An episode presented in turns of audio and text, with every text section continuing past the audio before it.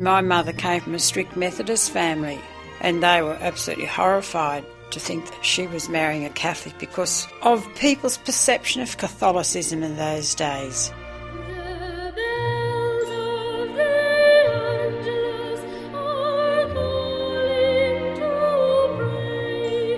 We were second class citizens. One line in the employment columns was printed in heavier black print than the remainder of the article, and it read, Catholics need not apply.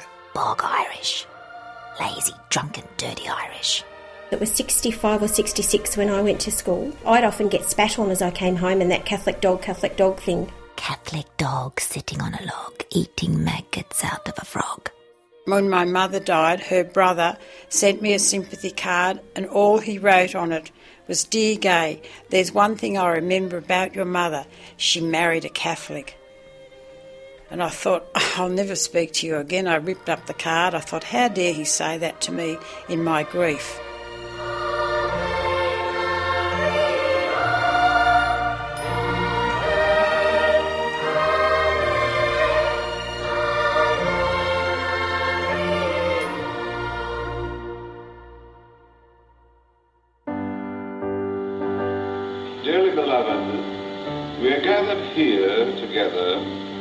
In the sight of God to join together this man and this woman. I would never have expected him to to give up his Catholicism and come to my religion, nor would he have expected me to do the same for him. So that was why we felt it was really just hitting our heads against a brick wall. And that's why we kept breaking up. Therefore, if any man can show any just cause why they may not be lawfully joined together, let him now speak, or else hereafter forever hold his peace. My husband's grandmother had very strong views about Catholics. It Didn't really matter to her that I was a very lapsed Catholic or I wasn't a seriously practicing Catholic. It was that I I represented something that she really found hard to cope with. Catholics were other in all of the ways you could be other.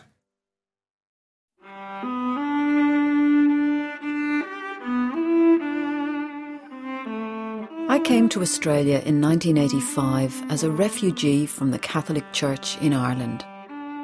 I had no idea I was coming to a place where ancient Irish grievances, from English colonial oppression to the Reformation, still resonated loudly. My father said, Catholic churches, you should have a look at them. He said, they're all beautiful stonework, but he said they're always on the top of the hills because they're going to be fortresses one day when the big battle begins. Because he always thought there was going to be this war between the Protestants and the Catholics. There were other elements. The Masons, a secret Protestant organisation that to us Catholics was like a pallid version of the Ku Klux Klan. The politics were different.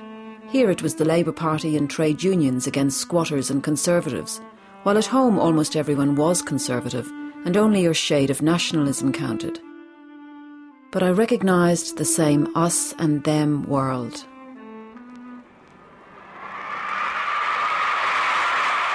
Here this morning in front of me, there are about 40,000 excited children, and they're part of a total of 120,000 who are going to see the Queen today. I think in those days there was a very strongly held view that all the best things came out of England. I thank you all for the wonderful and moving welcome you have given to my husband and myself. And that if England's formal national religion was Church of England, then that had to be the high point. Samuel Beckett, that master of minimalism, put it elegantly. Vous êtes anglais? he was asked. Are you English? Au contraire, he answered. On the contrary. At home, Irishness was the opposite of Englishness. But in Australia, it got complicated. Being Irish, Irish background and Catholic was part and parcel of the same thing. The school I went to was a Brigidine convent, so it was very Irish, Irish nuns. I certainly went along to those St Patrick's Day marches, and uh, you felt very tribal, very proud. You know, you have your green ribbon on in your school uniform, and you'd march, and yeah, it was stirring.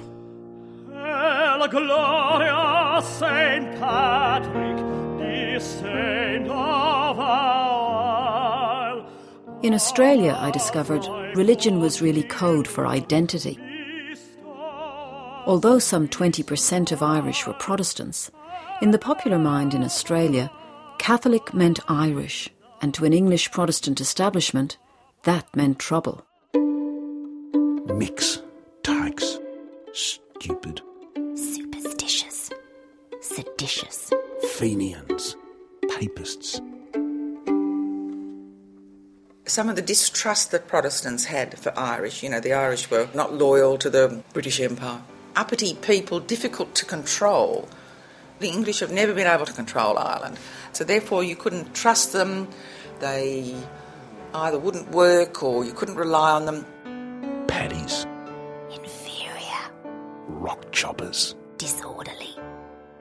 So I just felt that there was some sort of a backlash, perhaps, from the Troubles in Ireland. Helen Haynes, a Catholic, felt the full force of that backlash when she married John Haynes, a Protestant, in 1961.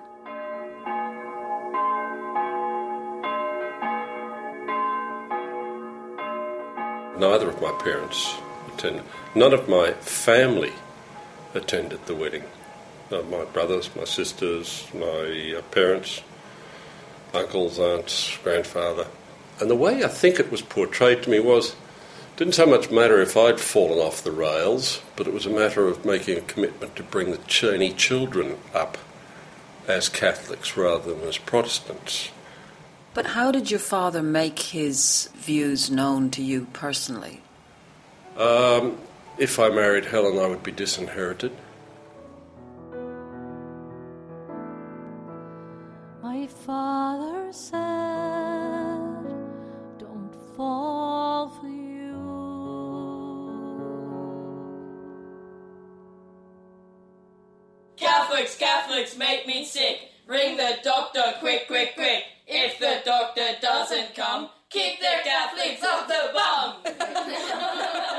When I got my son and his 13 year old friends to reenact the sectarian taunts of the 50s and 60s, they found it hilarious.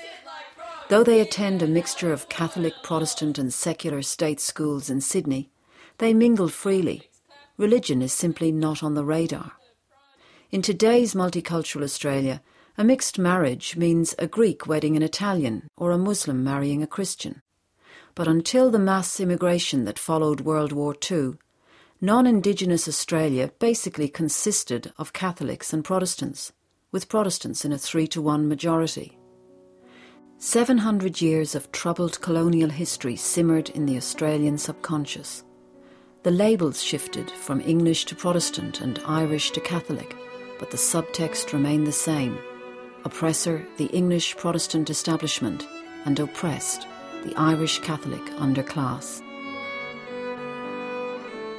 The term Irish Catholic was a label designed to separate and distance those of that tradition from the mainstream of Australian life, to imply that they were foreign and apart, inferior, of course, not truly of the real Australia.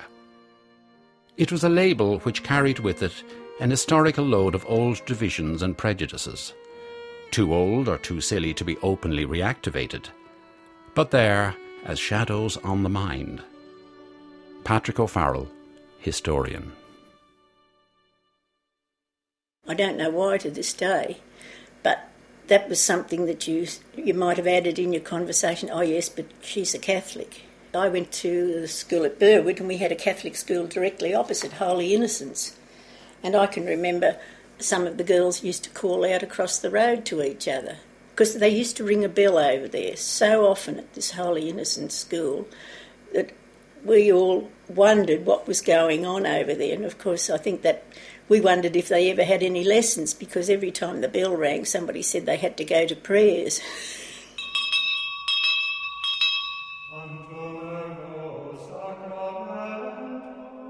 It was not even the religion, although that gave them something to pin it on. It's a bit like Muslims, and you can pin it on their dress. Look at them, they're different, their dress. Well, I guess in the 19th century it was look at them, they're different, they're dumb, and they practice this weird papist religion. He broke the bread, gave it to his disciples, and said, Take this, all of you, and eat it. This is my body, which will be given up for you.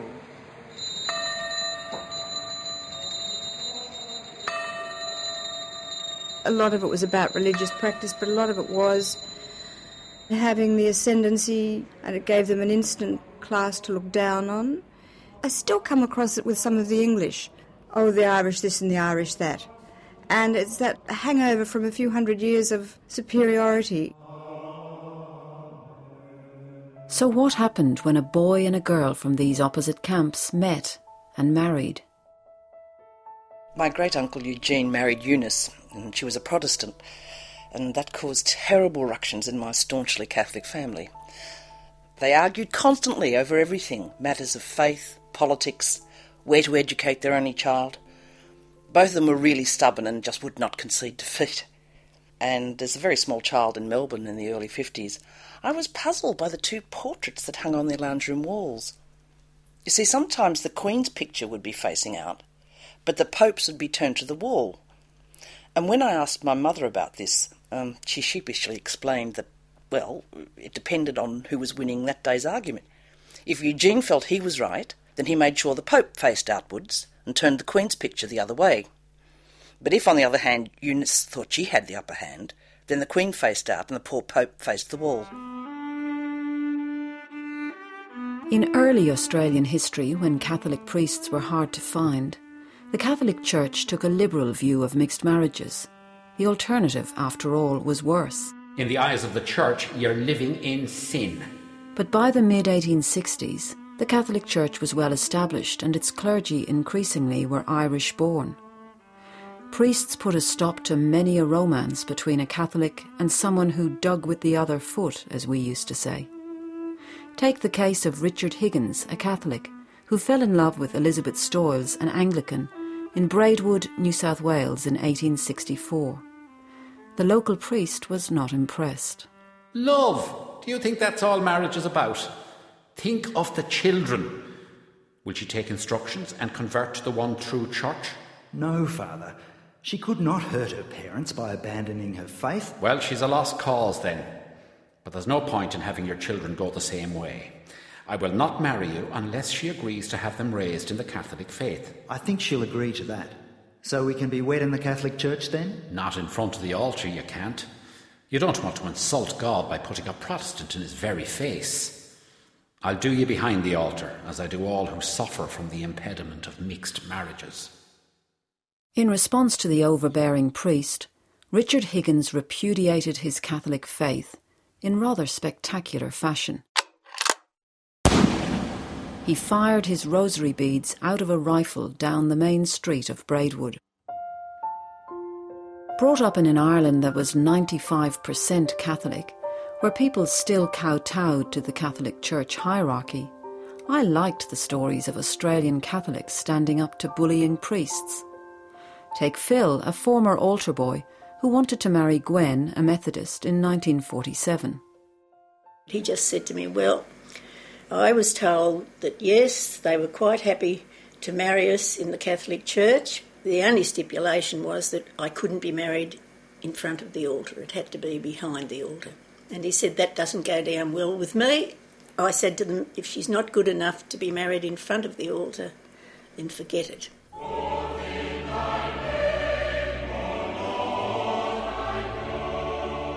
So then we decided to go and see my minister, Mr. Gibbons, and uh, Phil introduced himself and said, You know, Gwen and I are getting married. I'd like you to know that I'm a Catholic. And Mr. Gibbons just looked at him and smiled and said, So what? The congregation be seated. His elder brother said that he would come to the reception. He wasn't allowed to come into the church. And then his cousin, same thing, that he would come to the wedding, but he wouldn't come into the church because his wife had said that there'd be trouble at home if he did. They walked up the steps, and there was a window as you got to the top of the steps. There was a window on the left looking into the church, and that's where they both stood. through Jesus Christ our Lord. Amen. Let us pray the Lord's Prayer. Our Father, Like many Catholics of my generation, I've never been to a Protestant service. of heaven, the ocean star, guide of the wanderer here below, thrown on life's surge, we claim thy care. Save us from peril and from woe. In Australia, I had to rewrite Catholic to incorporate Irish. But then, where did these often fifth and sixth generation Irish Catholics fit with being Australian? For Meg Clancy, growing up in a pub in inner Melbourne in the 50s, Irishness and Australianness both derived from being the other, not English. There were always lots of jokes, anti-English jokes in the family, and um, you know the Irishman got the upper hand, and the Englishman was proved to be foolish. And you know everyone used to love those and slapped their thighs and wiped away the tears and had another drink. So it was great. And how much did a sense of Irishness bleed into a sense of Australian kind of nationalism? You aligned yourself with an Australian sensibility. Um, certainly, in my grandfather's time, they always voted Labor. In that sense, you would never vote Liberal. And uh, Bob Menzies was certainly an anathema to most of the people in my parents' uh, generation because of his arse licking, if you like, of the Queen. They did turn their backs on the establishment. But on the other hand, I asked my mother about this one time, and she said, Yes, but I have to admit that I do like living under the Westminster system of government. So there was a kind of a contradiction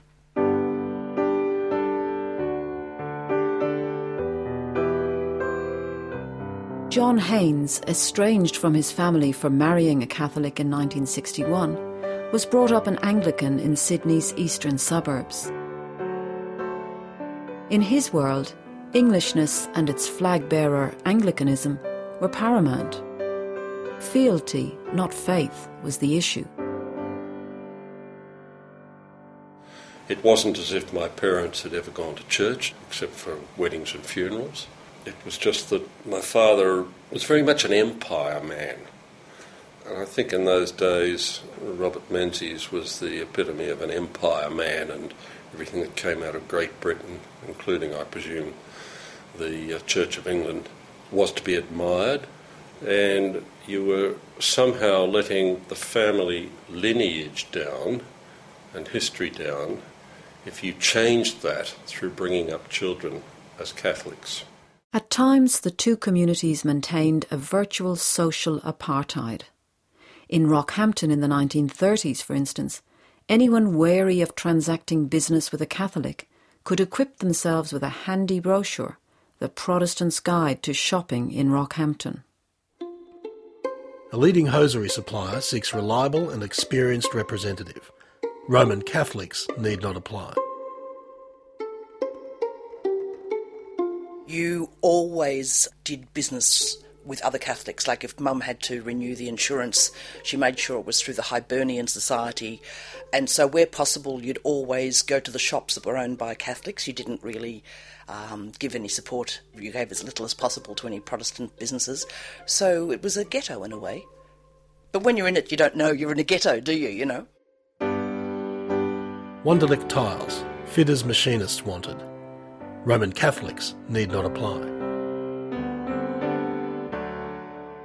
You were more likely in Australian society to prosper as a Protestant than as a Catholic. The, the Catholic represented an underclass at many levels.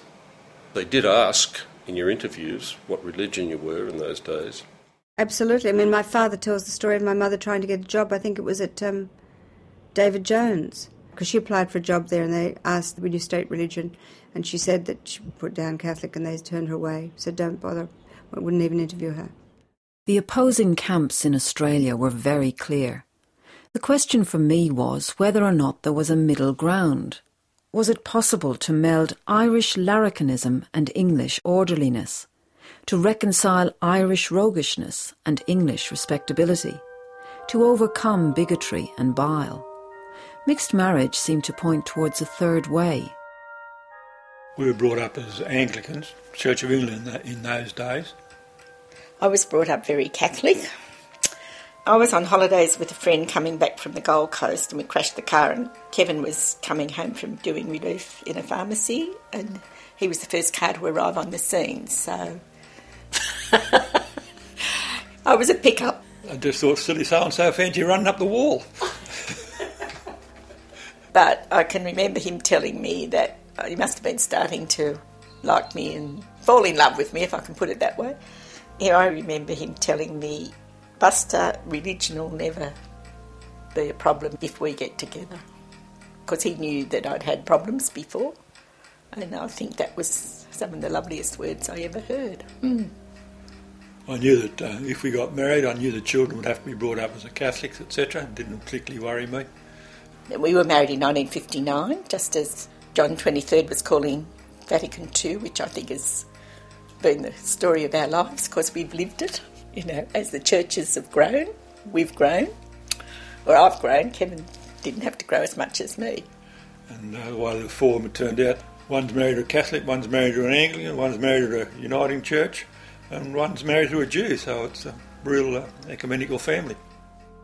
Bev and Kevin Hinks from Newcastle are among the one in five Australian couples who married out between the 1890s and the 1960s.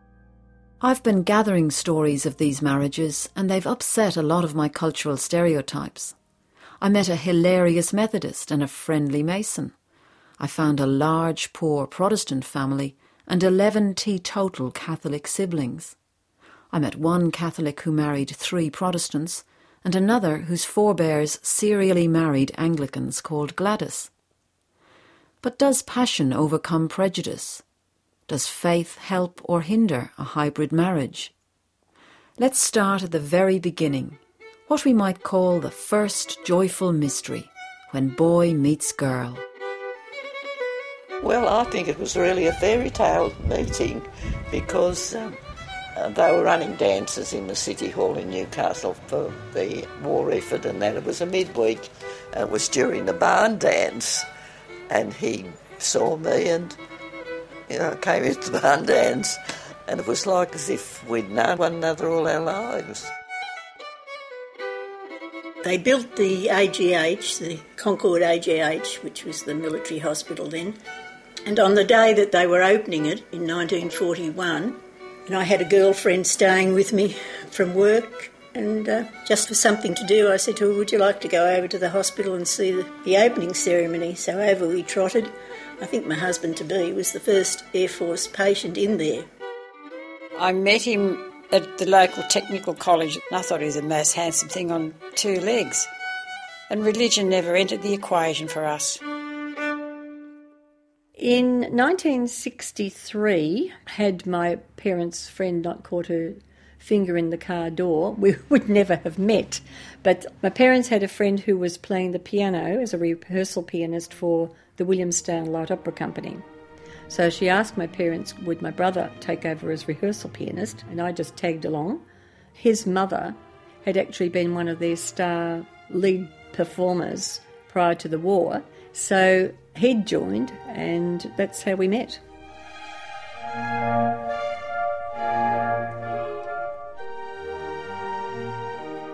Once a couple decided to marry, the big question was which church? Well, we decided that we'd get married because Elaine's parents were both Anglicans, that we'd get married in the Anglican church. The next step was to go and see the Davis family who lived on the hill in Newcastle. They were a fairly influential family and a very strong Catholic family. So when I went to see them and told them that I was going to marry Elaine, my auntie said to Elaine, come out on the veranda and look at the ships. And while we're doing that, I'll talk to you about how easy it is to become a Catholic. And my wife to be said, I don't think you will because I'm not going to be a Catholic. So from that moment on, they told me that they would not come to the wedding and they didn't really care if they never spoke to me again. Tony Davis ended up converting to Anglicanism and, a radical shift, becoming a Mason, something he could not bring himself to tell even his liberal minded Catholic father. Because my dad believed that Catholics and Masons should keep as far as they can away from each other. But when I did go and see my father one day when he was quite ill, he said to me, I want you to really promise me something, and that is that from this moment on in your life, you will never join the Masonic Lodge and become a Mason. I said, I will never do that from this moment on. I think I'd been a member for 10 years. But there was no point in me telling him because he would have got very upset. Catholics who married in a Protestant church were automatically excommunicated, a fate that befell Prime Minister Ben Chifley. After his marriage to a Presbyterian, he always stayed at the back during Sunday Mass, unable to receive communion. The Catholic Church was, however, quick to claim him for the glory of a prime ministerial burial. Protestants who chose a Catholic ceremony were required to familiarise themselves with basic Catholic principles. Father William Croghan from Navan in Ireland handled numerous mixed marriages during more than 50 years of ministry in rural New South Wales and the ACT. What I generally say to them, you're both Christians and you've got an awful lot in common. Um, see, the first instruction is on the existence of God, and the next one is on Jesus Christ, and then the third one is um, and the Pope, the, the infallibility. infallibility. And then the, the commandments of the church and the sacraments. And then the fifth one, of course, was on, on marriage.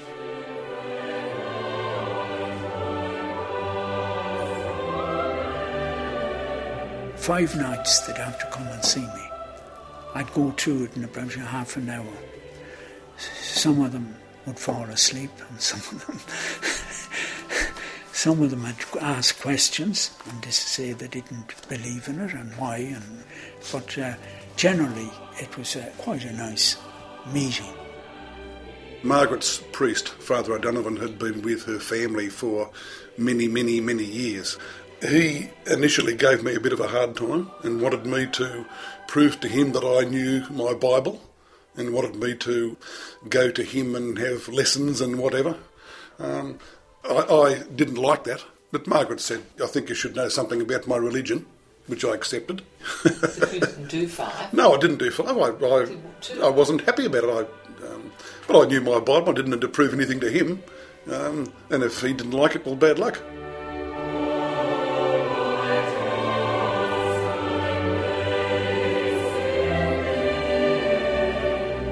Now it was the Protestants' turn to feel like a second class citizen.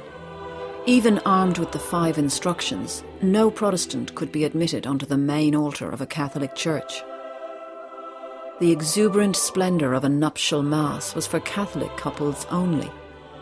Mixed couples got a no frills affair, with the exchange of vows relegated to a cheerless setting out of sight of friends and family. Yes, in the presbytery. It was a dirty old presbytery too. Did you feel hurt by that? Not at the time, I didn't. I was married in 1942. You know, you obey what you can do and what you can't do. But as the years went by, I did. Because there were two other people married at the same time. And both those girls were married in the church. But they were both pregnant. And I wasn't.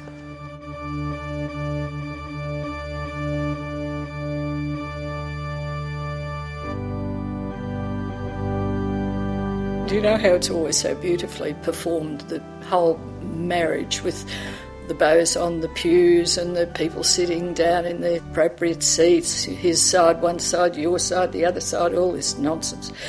And all I can remember is arriving on the steps of St Patrick's Cathedral, all my family and friends, etc., all standing at the top of this church, and they're not Catholic, they're Protestant, waiting for me to come on the arm of my uncle and then they're all scattering down the aisle ahead of me. then turning the corner at the bottom near the altar and going around the back to the vestry. so instead of being you know, the bride in all her finery coming down the aisle, everybody turning, looking at her, gasping. Instead, she sees the backs of all her family scattering down in front of her. Ken and Jean McLean married in 1949. Pope Paul VI rescinded the inflammatory not in front of the altar rule in 1966, but before that there were always priests who didn't toe the line, as Father John McSweeney discovered in the 1950s. Oh, well, now in our church in Dulwich Hill, the parish priest decided that that wasn't a good rule, we needn't obey it. So he didn't obey it himself, and we, the curates, we didn't obey it either. And so we conducted all marriages the same way. We, they were all in front of the altar and they all had the same ceremony and we didn't discriminate in any way between mixed marriages and Catholic marriages. And did you ever get into trouble for that? No, no, never had any trouble. Probably the bishop knew about it, but um, he was wise enough not to do anything about it. The bishop was indeed wise not to take on that particular priest, one Dr. Patrick Tuomey. The Irish priest was fined £30 for sedition in 1918 for having by word of mouth encouraged disloyalty to the British Empire.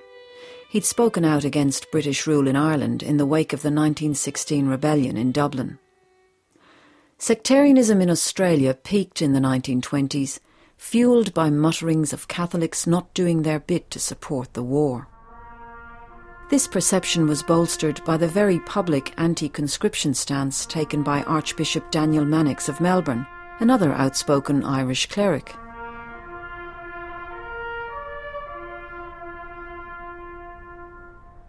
Australia first, the Empire second.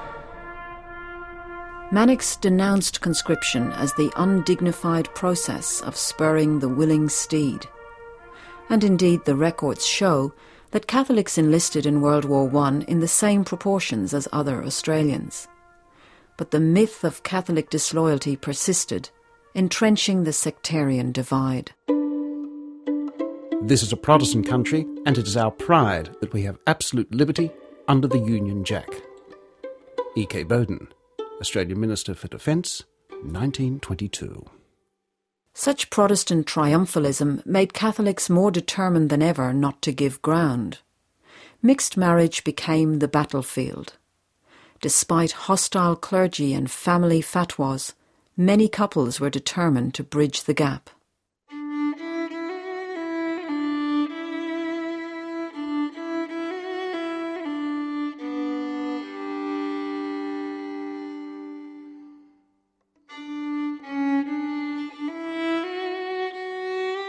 The first sorrowful mystery. Kay, a Methodist, marries John, raised Catholic, 1966. This was written on the 5th of September in 1965. So she says, Dear Kay, when John told me he was taking you out again, I asked him not to get himself involved as it would only bring unhappiness to everybody. I also mentioned I would not like him to marry outside his church. He assured me I would never have to worry about that. But you were not satisfied to take him as he was, you had to mould him to your ideas. We knew John decided to go your way just after Christmas. You must feel very proud and honoured at what he's doing for you. But is he proud of himself for what he's doing to his family. You are taking our only son, his father's name, and his and our pride without even consulting us. You will probably say it is your life and your decision. We agree with you there. But John owed a good mother and father more consideration than that. I have only my prayers left to hope for a happy solution for us all. Mrs. D. Ambrose. But I did respond to that letter. A lot of this I had forgotten over the years. It was only when I looked at it again that some of it came back to me. Dear Mr. and Mrs. Ambrose, as you know, John and I have been going out together for almost two years now. It didn't take us long to realise we loved each other, but the fact foremost in our minds, and I'm going to cry now, only because he's died recently, was our different religions. Having both taken an active part in our own respective churches, we knew that a marriage without a religious unity has no foundation. And although we worship the same God, it was pointless going on together, and would be better for us to be apart than together and of separate faiths. And so we broke off. Not because we wanted to, but feeling it would be better for all concerned. This didn't happen once, but five times. And each time we were aware that our love and need for each other was growing stronger and bringing us together again. Believe me, we tried hard enough.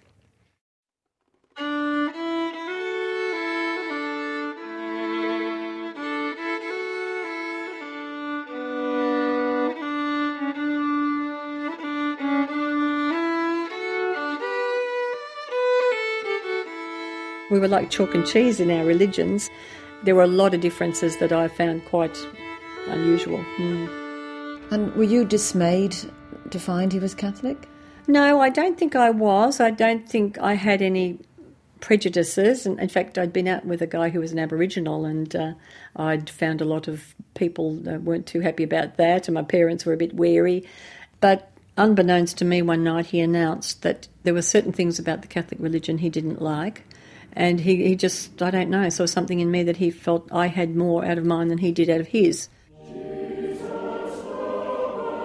So it was in October of that year when my father, my mother, John, and I were at my works ball. The band struck up and the MC announced our engagement, and he produced the ring that he'd been hanging on to for 10 months. Not even my parents knew. And then I sat there thinking, oh boy, have I made the right decision? Oh, it's too late now. His father refused to come, would not come at all. His mother said she would come as long as we did not have communion. So I said to John, Well, you might need to decide whether you're marrying me or your mother. John Stephen Ambrose, wilt thou have this woman to be thy wedded wife? Wilt thou love her, comfort her, honour and keep her, and forsaking all others? Keep thee only unto her, so long as you both shall live. I will. Kay Leslie Jones. Would thou have this man to be thy wedded husband? At the end, when in those days the bride and groom got in the middle with the family around them, and then all the guests usually stood around in another big circle and you kiss goodbye to everybody.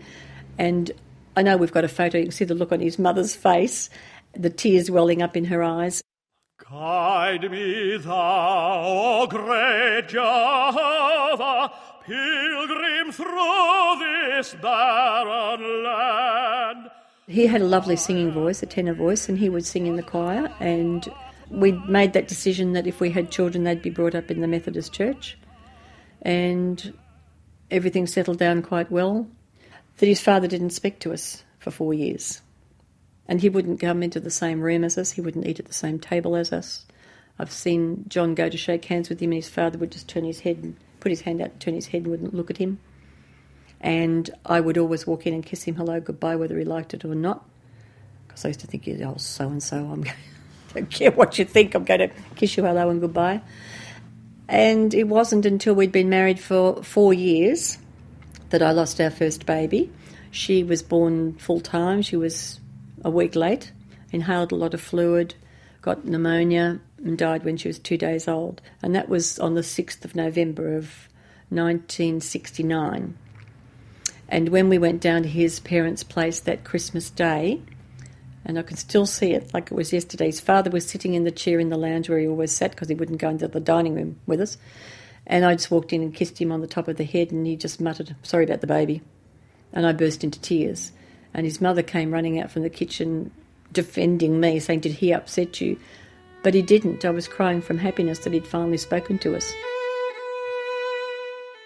That was in 69. And then in 1970, I had my daughter Robin, and he died of cancer when she was six months old.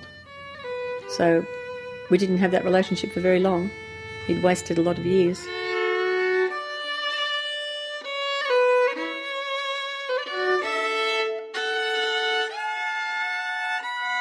The second sorrowful mystery. Heather, Presbyterian, marries Cliff, a Catholic, 1961. Well, my father was a Presbyterian, and he um, came out from Scotland when he was 16. And uh, my mother comes from an English background, and I was brought up on the farm. We met in the Agriculture Bureau. We were both members, and uh, well, we went out on the outings together. And But how did you feel then when you found out he was a Catholic? oh, I was quite happy about it because he has a wonderful family. But of course, my family weren't. When we told them we were going to be married, well, they were upset. We were upset. It was quite an upsetting time, really. My father didn't say much, but my mother told me she wished I was dead, that she didn't want me to marry Cliff. My dad never gave me away when we were married. Well, he was a mason, and it sort of didn't go too well. we got married on the 22nd of April 1961. It was in the Catholic Church in Maroon. And it was quite a good occasion. But there was one thing happened after the wedding, which was somebody took the nuts off one of the wheels on the ute that we were going on our honeymoon in, and the wheel came off. Cliff just gently guided it until it stopped. We weren't hurt, but we still don't know who that was. My mother cried. My father. Tell me then about your mother after you got married. Did she soften her attitude? No, never. And when we had children, she used to tell me what ugly children they were. She'd sit there at the table and say, That's the ugliest child I've ever seen. Your sister says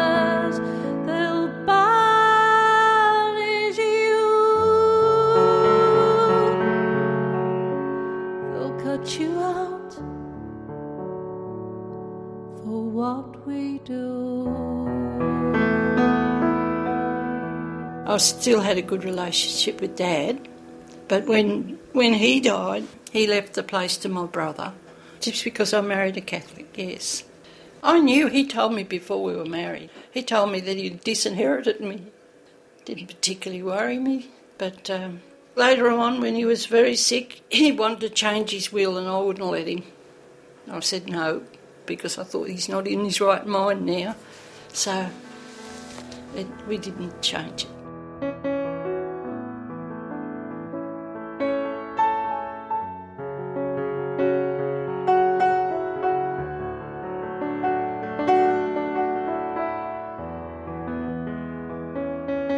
Third sorrowful mystery.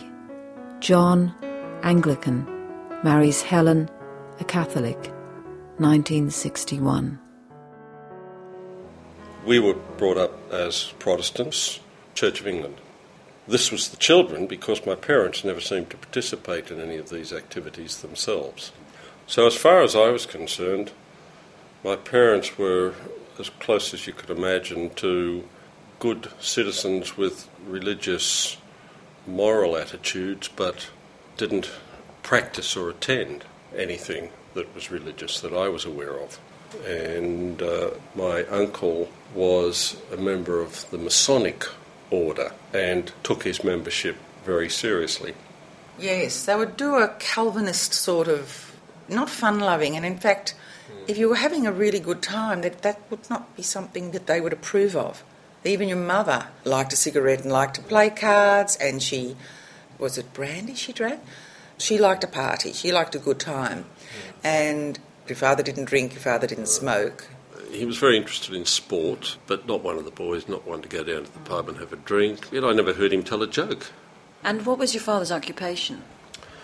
He was a manager of a New South Wales authority called the Egg Marketing Board. Do you think that the Egg Marketing Board was a Protestant enclave? Yes, I do. The senior positions there would almost invariably be filled, irrespective of merit, by Protestant people. Yes, I always was under the impression that one of the big reasons is that he didn't want people at work to know that you were marrying a Catholic. Hmm. He probably had risen as far as he could go then. It wasn't wouldn't necessarily be for promotion, but I think it was probably the shame of it or the it was a stigma to have a Catholic in the family. That's putting it pretty strongly, hmm. but I guess this explains why I was so surprised.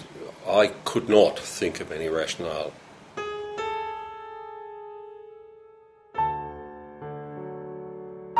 My parents were very supportive. They just loved John, so he could have been any religion, they wouldn't have cared. They were welcoming, they were terrific. Well, they never said anything hmm. Ever critical about your family, and yet I know that my father was absolutely furious that his daughter would be treated like that. Helen was never welcome. Even 10 years later, Helen was never made to feel welcome in our house.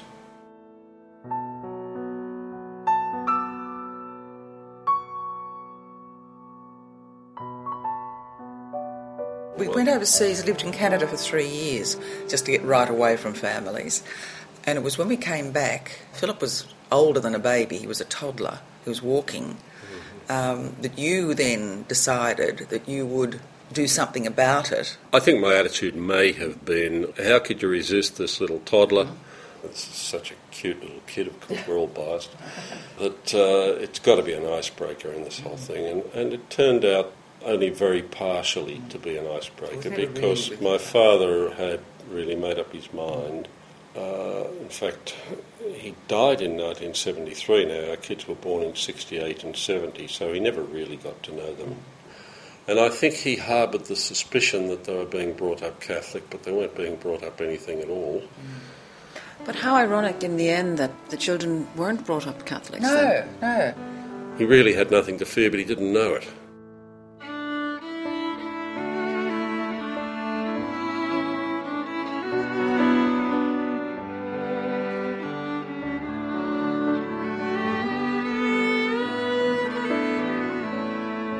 Father died suddenly, I believe. Were you actually really reconciled with him before he died? No. We'd never really had a satisfactory debate.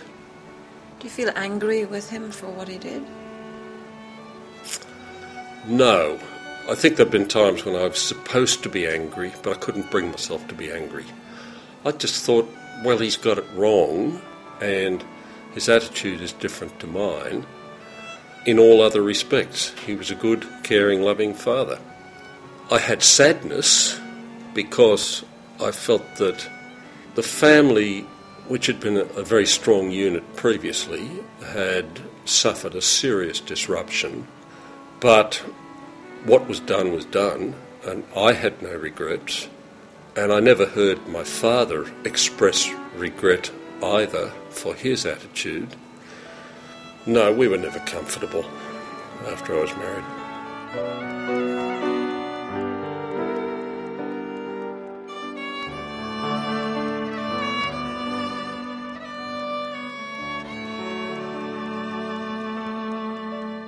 And did he disinherit you? Yes. Both their wills were changed because I remember after your father died, one of the first things your mother said to you, once you got over the shock and the grief, uh, I want to change my will.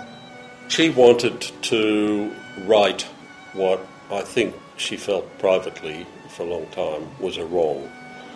And she did change her will. Funnily enough, my uncle, when he died a few years later, he had one of these distorted wills as well, and I was cut out of that. So John feels quite Uh, proud. This was he the- was cut out of three wills. he figures that, that not many people would have been cut out of three wills. Uh, it was all for the same reason of this business of religious bigotry.